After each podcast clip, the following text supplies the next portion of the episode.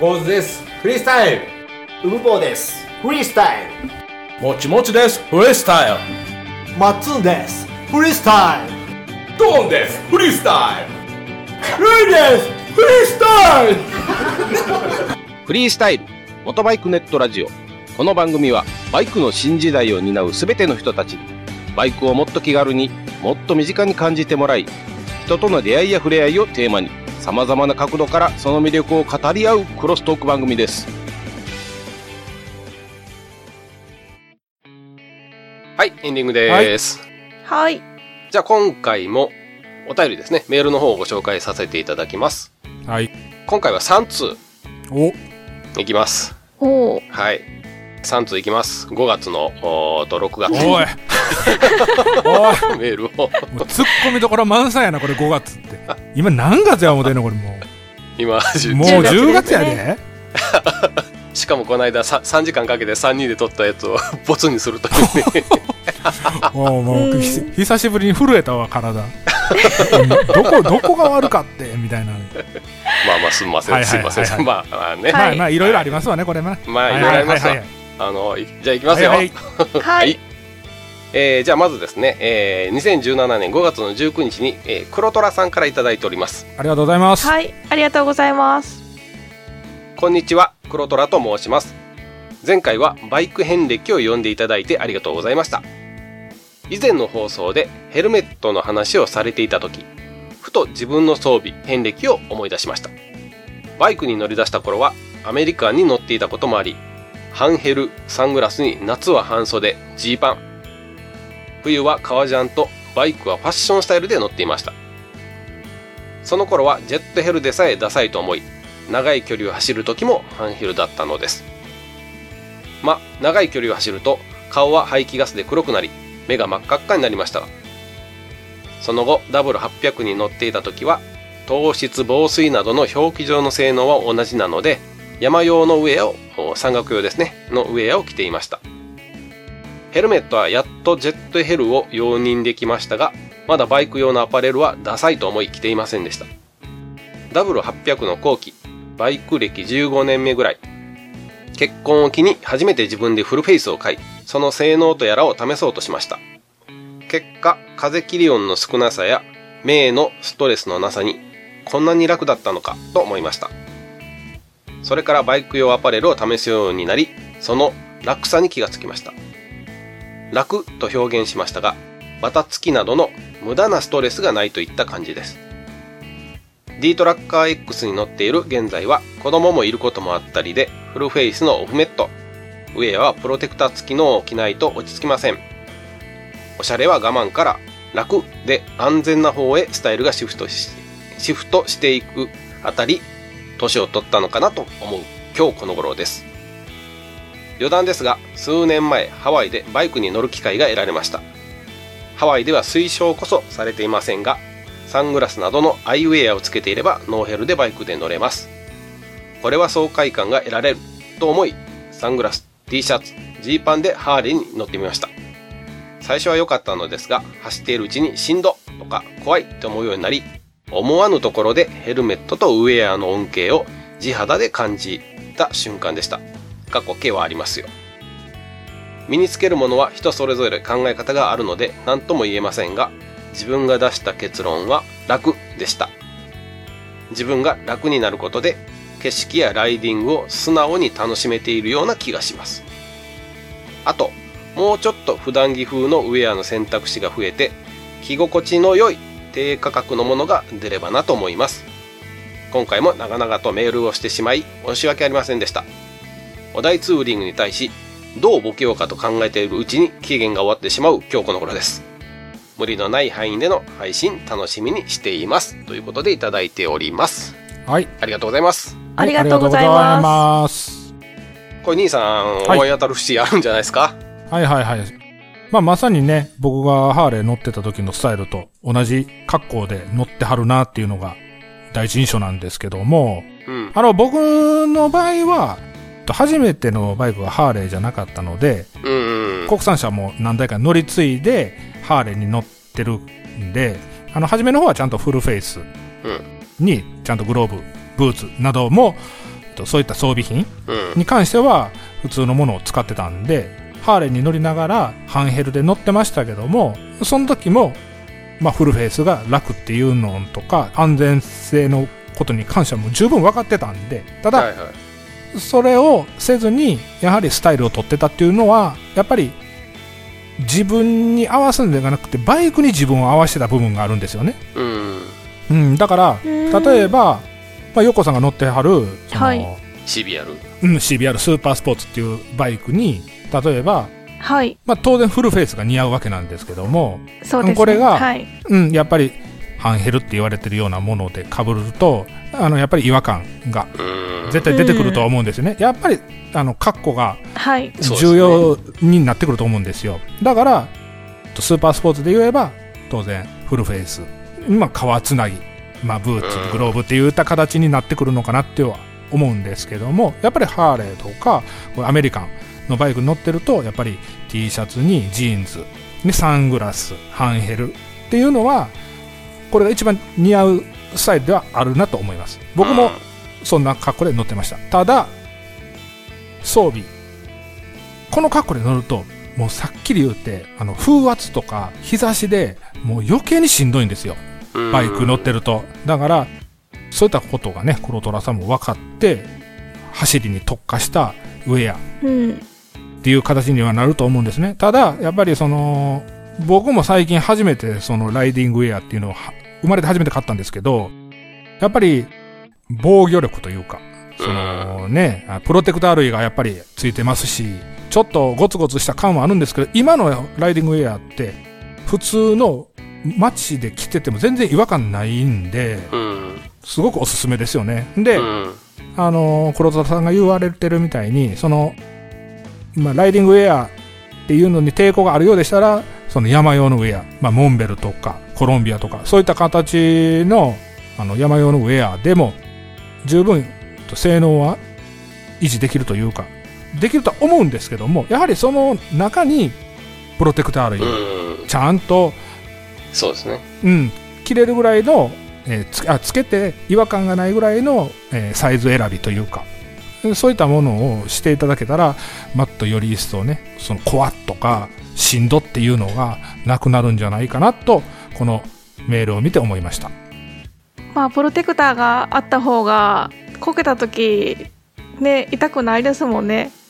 ですね。す僕、ね。うん、ほんまに思いますよ。あの、この年になってね、やっぱり、怪我して、長いこと。ほら、僕、首のヘルニア持ってて、今回っていうか、あ去年ね、ちょうどこの時期ぐらい、えー11月ぐらいから痛くなって、約半年間、本当にもう辛い思いして、まあ、ハーレーからも降りることになったんですけども、はい。うん、やっぱり、ね、いろいろなことをその時期に考えましたよ。やっぱり乗れない時期とかに考えました。やっぱりあの時ちゃんとしとけばよかったかなとかね。まあ別にこけたからそういったことになったわけではないんですけど、これからはちゃんとしたものを着ようかなと。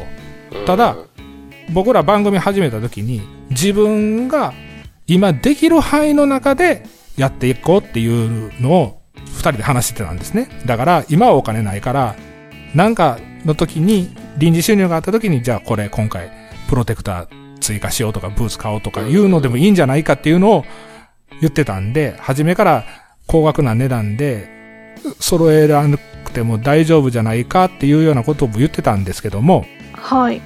できることならば、えそうですね。ーとウェウェア、ウェアもそうなんですけども、やはり、ね、やっぱりプロテクターっていうのは大事だなと、あやっぱり思ったんでね、皆さんも後悔し、ね、ことに、っていうか、なると大変なことになるんで、その辺はちょっと考えてもらえればいいかなとはい思いました。はい。はい。まあこの楽っていうのがね、うん。ね、どう捉えるかっていう部分で、黒虎さんの言う楽っていうのはこうね、バタつきがないとか、無駄なストレスがないっていう楽。はい。うん。これもやっぱりわかりますし、僕もそう思うんで、うん。ただね、なかなかやっぱりそういう揃えていくのもね、お金かかりますんで、そうなんですよね。はい。私ね、あの、バイクに初めて、初めてバイクを買って、納車されて、その、乗るじゃないですか。うんドキドキしながらバイクまたがって。で、はい。納車されてから30分ぐらい経つ間に、まあ、2回、3回ぐらいこけたんですよ。でその時普通のジッパンでプロテクターが何も膝とかに入ってないうん。ズボンを履いて、まあはい。運転してたんで、その左右に23回こけた時に初めてはい。その、た普通の立ちこけレベルでもすごい膝をぶつけたぐらいでもめちゃくちゃ痛くて、あー。まず私は先にプロテクターをはいはいはい揃えたところからバイク生活が始まったので、なかなかちょっとなしで走るっていうのは考えられない方ですねね。私は。はい。はい。いや、うんよっこさんね、あれですよ、やっぱりはい女性なんでね、やっぱり男性と比べると、ね、あのー怪我しちゃうと、まあ、後々大変なことになってしまうっていうことも考えられるんで、まあ特に女性の方とかは、特に言うたら失礼ですけども、うん、あの、ライディングにちょっとまだ不安があるとか、えっ、と、まだ免許取って、ね。うん、数ヶ月なんですよっていう方であれば、できる限りそういった安全面は確保してほしいなっていうのは今の正直な気持ちであります。ただね、はい。最初そのこけた時にこけてよかったなって思いました、その痛さが分かったんでなんかそれはあそれその納車されてからうまいこと普通にこけずに乗れたまま来てたら今までのそのバイク生活の中で、まあ、何回かちょっと行動でこけたりとかしてるんですけどちょっとえらいことにあの、まあ、追突されたりしてあはいはいはいはいはい。まあ、ちょっといろいろあったんですけどその時はに、まあまあな怪我あったんじゃないかなとか思っんたんで、それを考えたら最うん。最初の最初にこけてあもうこれはプロテクター必要なんやなってあー。身をもって分かったのでそれからはもう絶対につけて行動を走ることがほとんどです。はい。ね。まあごめんなさい。なんか話それましたけど。うん、大丈夫だよ。そんな感じです。あのーまあ、それがね、やっぱりはい。僕らね、あの、ポパにもそうやし、ケンヤさんもそうやし、ヨッコさんもそうやし、今この黒虎さんのメールを読んで、やっぱり、あの、何かコメントってなると、やっぱりその安全面のことを、やっぱり話すると思うんで、はい。はい。僕は、だから、そのサングラスとか、そういったハンヘルとか、T シャツとかジーンズとか革ジャンとかっていうのは、今までずっと全部同じこと通ってます。同じものを着てましたし、だから、はい今やっとそういったねそういうプロテクターの重要性っていうのも十分わかるようになってきたんで、うん、もしうん。揃えるの揃えられる環境であるんであれば揃えた方がいいかなっていうようなことでうん。締めさせてもらおうかなと思います、はい。はい、はい。えーじゃあ黒虎さんありがとうございましたはいありがとうあございました。りがとうございました、はい。じゃあ続きまして、えー2017年6月9日にですね、おい。えー 山村さんからいただいております。ジュンブライド来たでこれ。梅雨ですね。はい。は いメールでは初めましてです。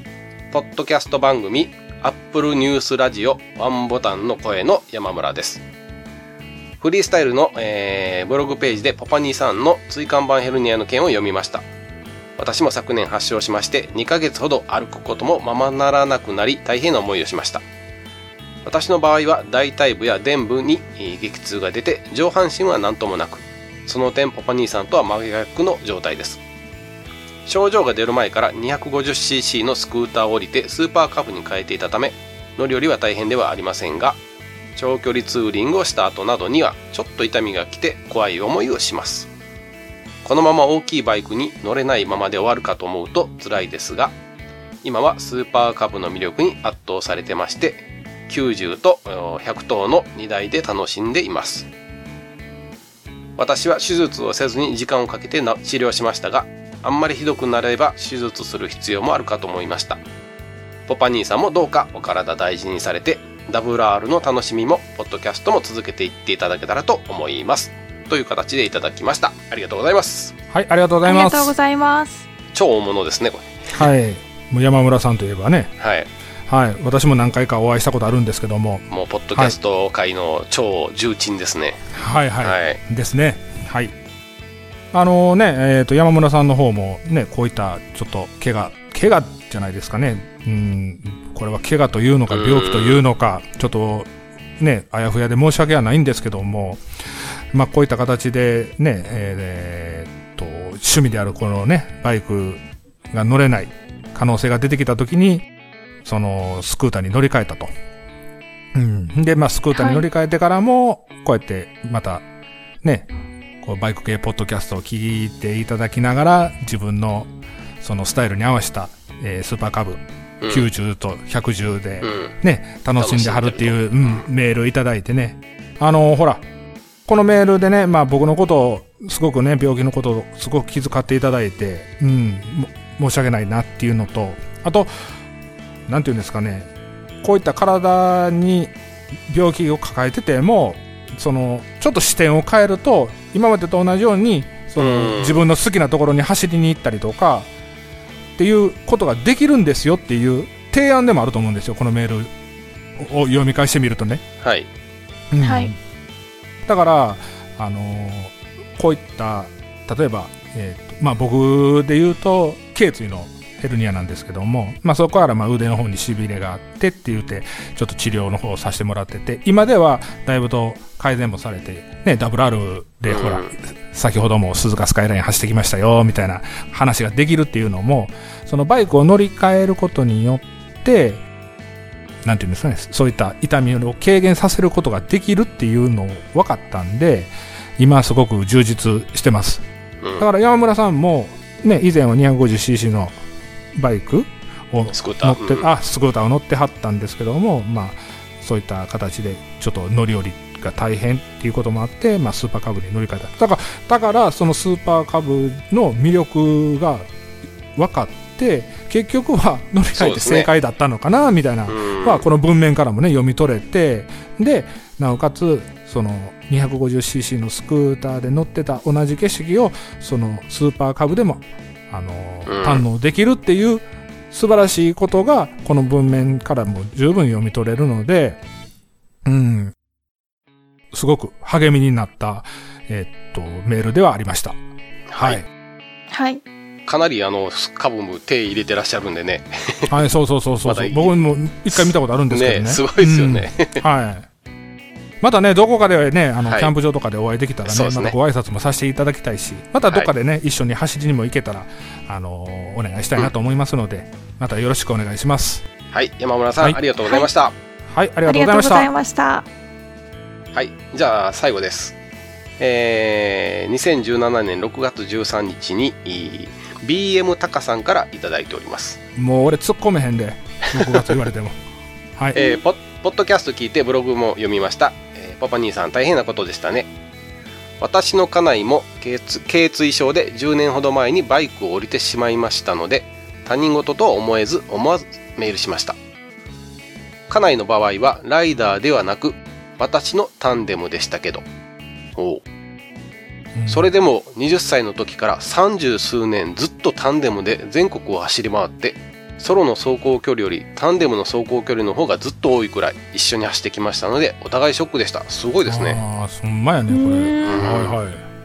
それから10年以上の時が経ってしまい家内も体調がだ、えー、随分良くなったのでもう一度乗らないかと時々水を向けますがなんとなくそういう気にならないようです私の方も年を取ってきて、えータンデムで総重量400キロ近いようなものを転がす自信もなくなってきて結局タンデムタンデムの再開はできていません。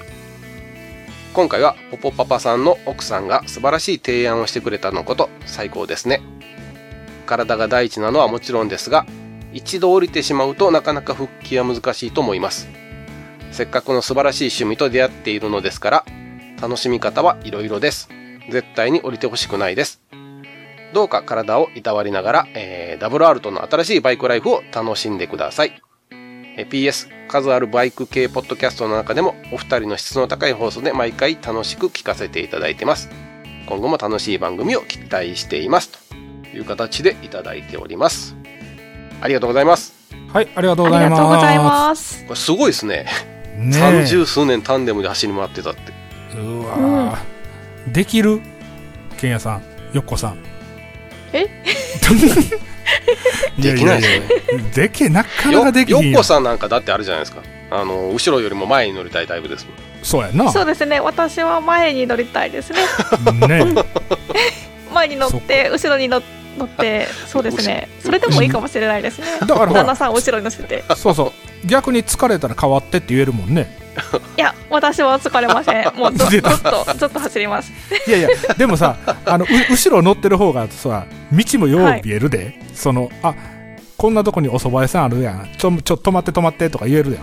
あ道しか見てないから大丈夫です。心の余裕はできるかもしれないですね後ろに乗った方がでしょ？でしょ？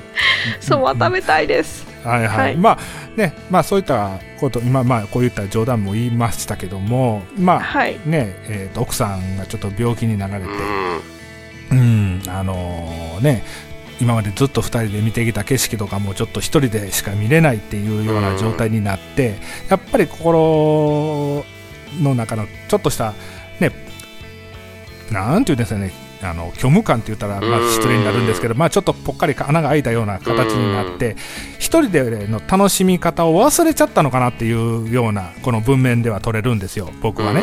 うん、だから、うん。一人で行くんやったらもういいかみたいな、うん。できたら二人で行きたい。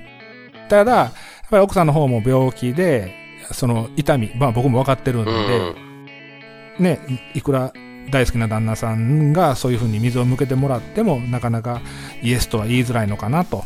やっぱりうん。普段の生活の方が大事なので、うん。それは賢明な判断だとは思います奥さんの。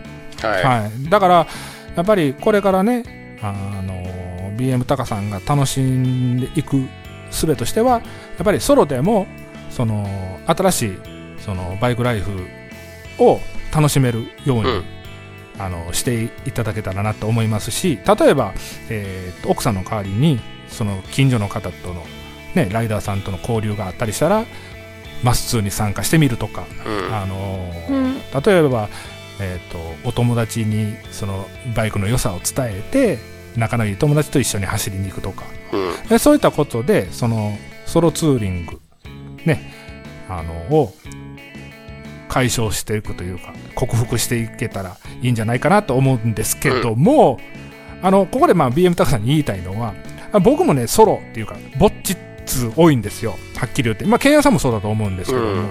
あのマッスーとかそういう友達同士と走るのもまああるんはあるんですけども基本やっぱり一人が多いんですよね。だから一人は一人で一人の楽しみ方もありますしうん。うんあのー一人やから良かったっていうことも多分ね。うん、時もあると思うんですよね、うん。まあ横さんもねやっぱり一人はい。で走りに行くこともあると思うんですけども、はい。やっぱりほらやっぱり女性ライダーとしてやっぱり他の女の人との女性ライダーと走りに行った時でこうお昼のランチとかでワイワイガヤガヤ言いながら食べるのも楽しいでしょうし、はい。一人で行ってなんか温泉とか行った後にまあなんか食べて帰ってくる時でもちょっとね秘境的なところで誰も知らんようなところで食事とかして私だけがなんかここの楽しみ知ってるっていうね幸福感みたいなのがあったりしたらやってますやってます。うん、そ それをやっぱりはい。それをブロ,、ブログで発信してたらはい。そんなとこあるんやったら私も僕も行ってみたいなっていう共感が得れればよっこさんもそれでね、ブログ書いてる意味が十分あると思うしまあここで、はい。まあ、BM タカさんのメールに戻りますけども、うん、やっぱりそういったことでちょっと楽しみ方を変えていくっていうのもありなのかなと。うん。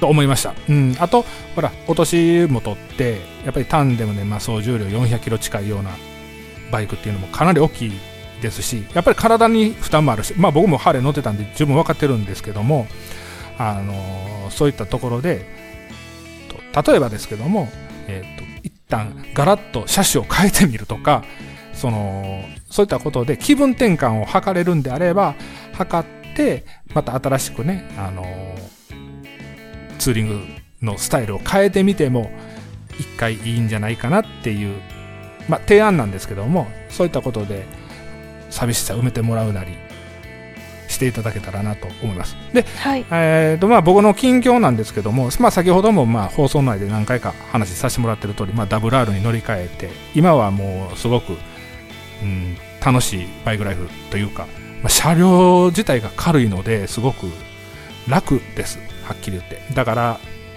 BM 高さんももし次乗ら乗り換える機会があるんであればちょっと車重の軽いものに乗り換えてみるのもありなのかなと思いましたはい。じゃあ BM タカさん、ありがとうございます。はいありがとうございまありしたがとうございます。いや、なかなかすお三方ともあれですね、深いメールいただきまして、本当ありがとうございます。ですよねはい、はいでは、えー最後ですね、うん、えーちょっと番組の告知をさせていただきます。はいフリースタイルはブログとツイッターと連携していろいろな情報を発信しております。ブログでは各回で話した内容の写真や、えー補足説明、えーストーム、あれ、ああげときますね。あえ何を？あーストームトルーパーねストはいはいはいームトルーパー。はいえー各回で話した内容の写真や補足説明やお題ツーリングで皆様からご投稿いただいた写真をご紹介しておりますので、えーご覧いただくとより一層フリースタイルが楽しめます。ツイッターは、えー番組のアカウントと3人それぞれのアカウントがありますのでこちらもフォローしていただけるとより一層楽しめるかと思います。ツイッターのアカウントはブログ内に記載しております。番組のブログは、えーウェブ検索で、えーカタカナですね、フリスタモトバイク。フリスタモトバイクとカタカナで入れていただくと、うちの番組がすぐヒットしますんで、えーそちらから見てください。あと皆様からのメールもお待ちしております。あなたのバイクスタイルや、えーツーリングスタイルとか、えー身の回りとか感じたこと何でも結構ですんで、バイクにまつわる話を送ってください。あと、iTunes レビューの方もよろしくお願いいたしますということでございます。はいはい。はい。えーどうでしたよっこさん？今回は。今回はちょっともうちょっと頑張って喋った方が良かったかなっていう かあの反省しかありません。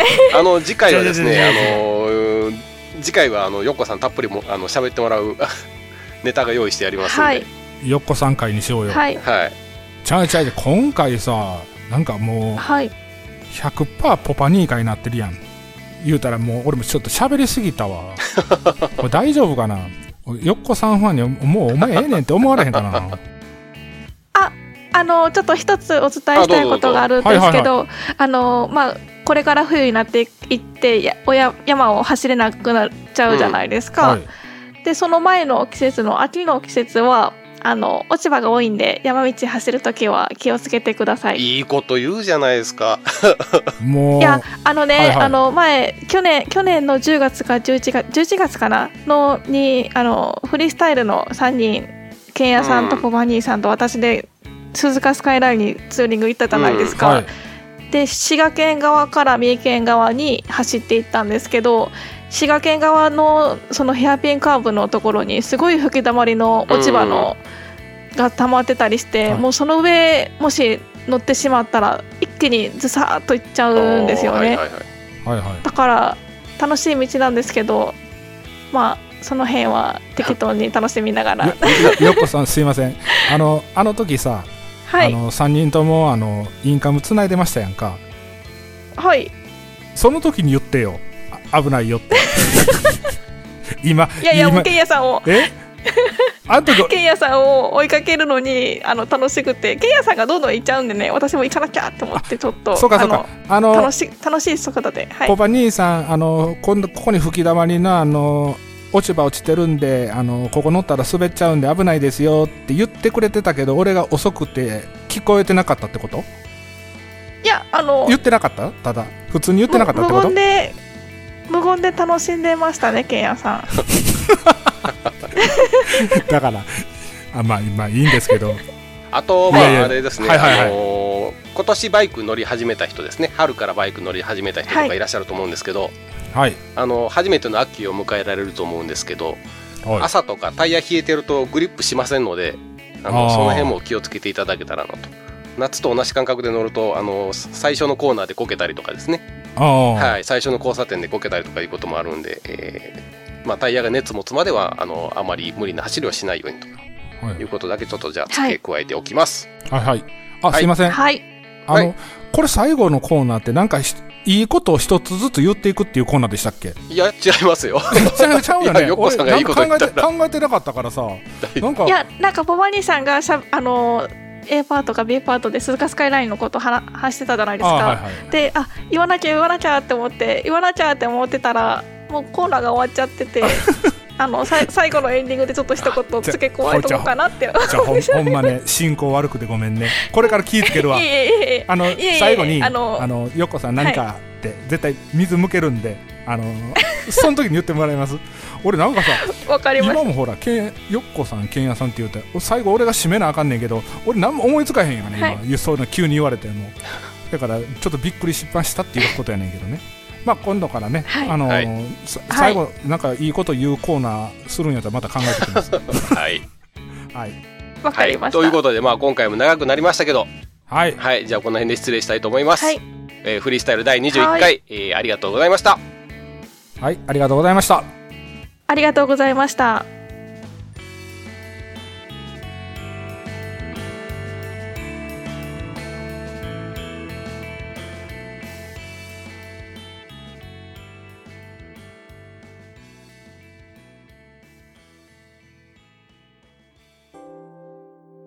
みんなでお話しできる行きつけのライダーズカフェ、ネットに作りませんか？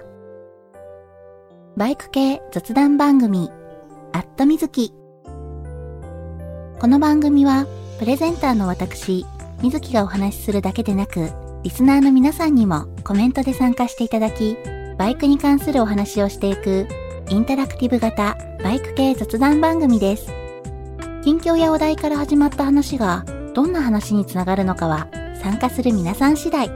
アットみずきは毎週木曜日21時からツイキャスにて放送中。番組の詳細や過去放送の情報はひらがなでアットみずきと入力してウェブで検索。皆さんとお話しできるのを楽しみにお待ちしています。